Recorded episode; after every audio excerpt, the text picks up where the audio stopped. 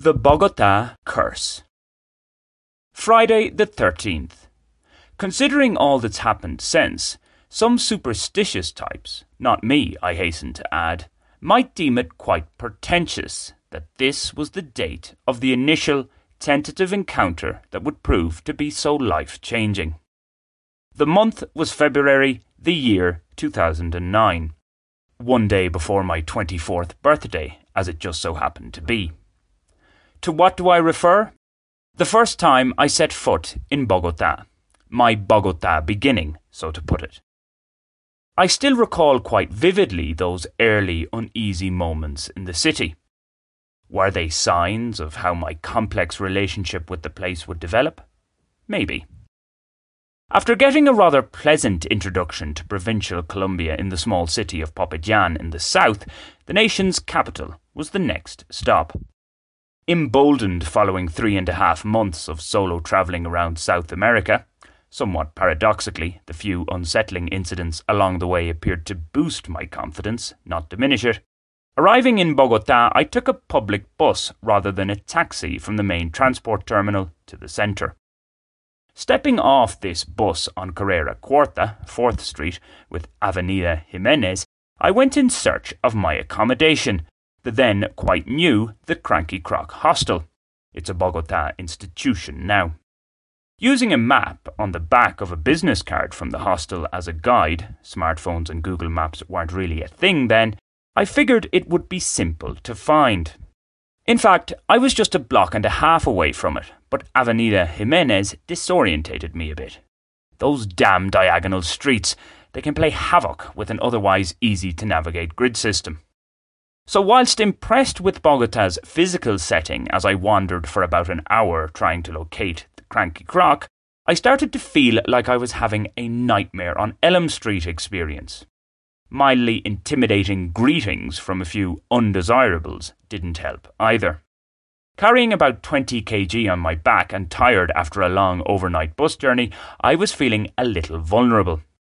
After following various inaccurate directions from friendly but unhelpful locals, I finally found my bearings and located my lodgings.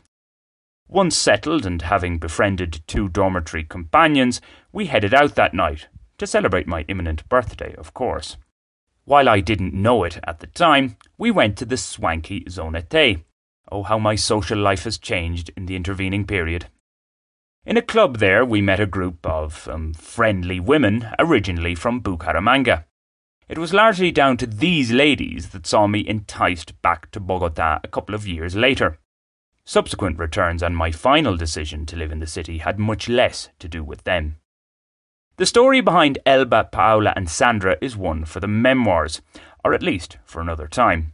For it's those first arguably ominous impressions of Bogota, specifically its historic centre, that I want to focus on here. Like many foreigners who come to live in Bogota, the centre was where I initially settled. While it wasn't really ugly when I first visited over 13 years ago, it's certainly more aesthetically pleasing today following a few facelifts and the construction of some architecturally impressive buildings.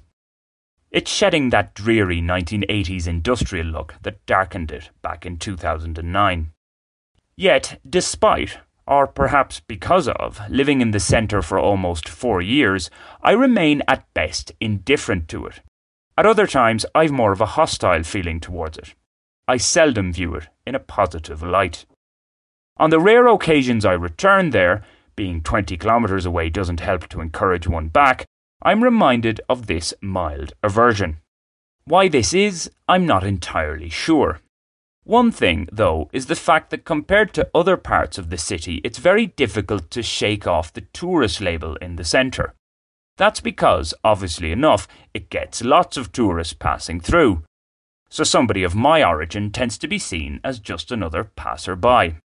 Okay, I always will be a foreigner, a gringo if you will, although be careful calling me that to my face, in Colombia. Yet, in my beloved Barrio Santandercito, at least I sense that I'm part of a community. I never really got that feeling in the historic centre. I did get it to a certain extent in La Perseverancia, a barrio in which I never actually lived, only socialised, But on recent returns there, I've noticed that irritating tourist vibe creeping in. The renovated food plaza appears to be the culprit for that. Another factor for this negativity towards Bogota's centre is due to its being a university hub. There's just something about the university environment that irks me. And this was the case before they became fully dominated by bearded lefties of both the male and female variety. Little wonder, then, that I felt more at ease in the centre around Christmas time, when the universities were on holiday. For the record, shocking as this may be, there's not much of a university ambiance in Santandercito. It could be said that what all this adds up to is that I don't particularly like big cities. Yes, I do live in one, but my base in Bogota's far north has, in some ways, more of a small town feel to it. It's this, Bogota's barrio beat, that I move to. And as much as it might be good for me to escape from it, at times it feels that I'm wedded to it for life. So perhaps it's this, and not my inauspicious introduction, that is the true curse of that fateful first visit to the city on Friday, the 13th of February 2009. I, however, don't do superstition.